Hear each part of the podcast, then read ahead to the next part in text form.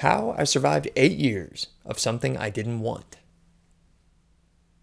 If you've made it this far with me, you've probably asked yourself, how did he do this for so long? To go to medical school, finish a residency, and become a psychiatrist? This guy must be crazy. First, not all of it was bad. I learned a ton. I grew, I invested in passions, I traveled.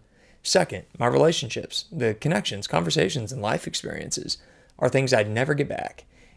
Just thinking about all the people on this journey makes me want to turn on chasing cars and summon a sob fest. Yet, for all that good and deserved acknowledgement of meaning, there were demons under lock and key, compromises to keep pacified. Here's how I did just that before it all broke two months ago. My two favorite tactics were shadow callings and mirages. Shadow callings. Termed by Steven Pressfield in his work Turning Pro, shadow callings are pursuits that align obliquely with our true calling.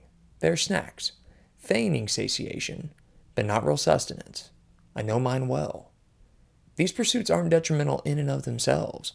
Most are passions I still care about, and they help me keep the torch lit through caves of burnout and depression. They were multi purposed. Here's the list of them Veganism. I booked my ticket on the vegan identity train a year before medical school started. I love the health benefits, ethical considerations, and the virtue signaling opportunities. Please don't hear this as a criticism if you're currently plant based. This is an evaluation of my motives only. I tried with all my might to insert veganism into medicine, like a passion transplant. I did a rotation in Santa Rosa at a vegan fasting center. I read piles of books by plant based physicians, even earning a certificate in plant based nutrition from Cornell. I searched high and low for a purposeful path forward that included plant based medicine. But at the end of the day, it was just a cool thing I was interested in for a stretch of life. Now I eat meat, and mostly plants. But that's not a reason to be a doctor. Integrative medicine. Much of what I said about veganism applies here. Integrative medicine is a cool discipline. I completed an online two year fellowship from the Integrative Psychiatry Institute in Boulder, learning to treat depression and anxiety with supplements, helping people take over their own health with lifestyle change, and knowing the research in support of the outdoors was awesome. But in the end, I didn't care because I didn't want to be a doctor. I went to the yearly conference by Zoom, stayed for the first hour, then went and surfed while the conference ran in my empty living room. Psychiatry. I love people. I love listening. I love thinking about root causes. My brain works in whys. Psychiatry was naturally the next cover up. And becoming a psychiatrist is probably the best thing that could have happened to me. I absolutely cherish every second of those therapy sessions with my patients. Yet, when you're chasing a shadow calling, the suffering one must endure to become great is hard to bear. When asked to dig deep on a day of back to back to back to back depressed patients in the emergency department, you need to want that life. I did not want that life. Mountain biking and surfing. My muses, my solace, my savior.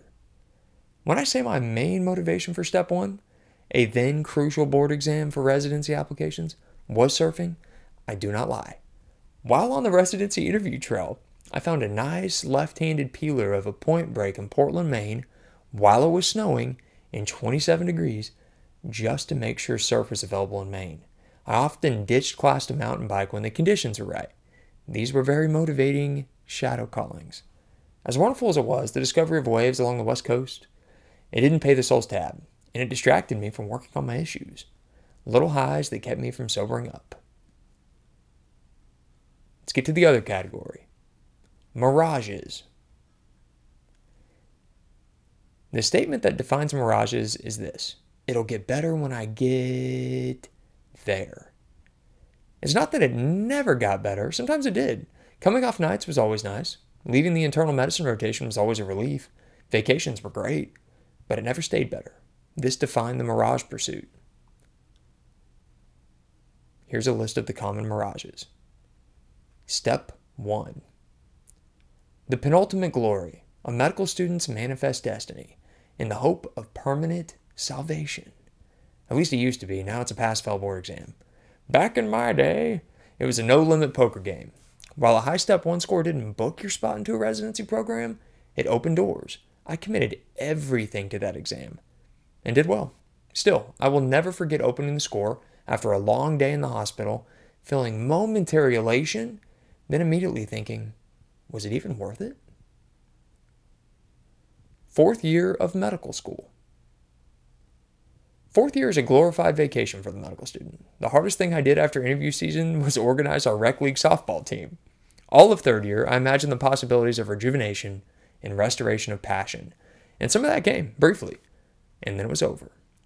The degree of separation between the pride you feel and your family feels is never greater than on medical school graduation day. This goes for everyone. All I saw was a residency grind ahead while my family saw me as a newly minted physician. That mounted degree on my office wall didn't do it either. Orange County. I had a dream that it would all be fine in California, a magic threshold that would strip away my issues. It was a necessary defense because if I were to acknowledge the futility of the whole endeavor, I would have gone insane. I had to go live the grapes of wrath myself. No amount of fish tacos, 70 degree January days, or epic waves could solve it. Part time practice. I got through residency, barely keeping my hide, and figured surely I can manage a part time practice. It's 20 hours per week, man. Come on. We needed the money, needed to get settled after marriage, and it was significantly less work than residency. And it paid two and a half times more. One month in, I was depressed. Honestly, if I could have kept doing it, I probably would have because I'm that stubborn. So, that's how I did it. Eight years of pacification and compromise, all toward the aim of making medicine work. For many years, I searched for something that didn't require full commitment of my soul. All that mirage chasing, uh, meant mirage, chasing across the desert just made me thirsty. It only got better when I dug a well. A beautiful gift of this journey has been my newfound disdain for mirages and shadow callings. The hope, allure, and deferral of responsibility is intoxicating and blinding. I cannot be trusted with them. Here begins my pledge of abstinence. Would you like to join?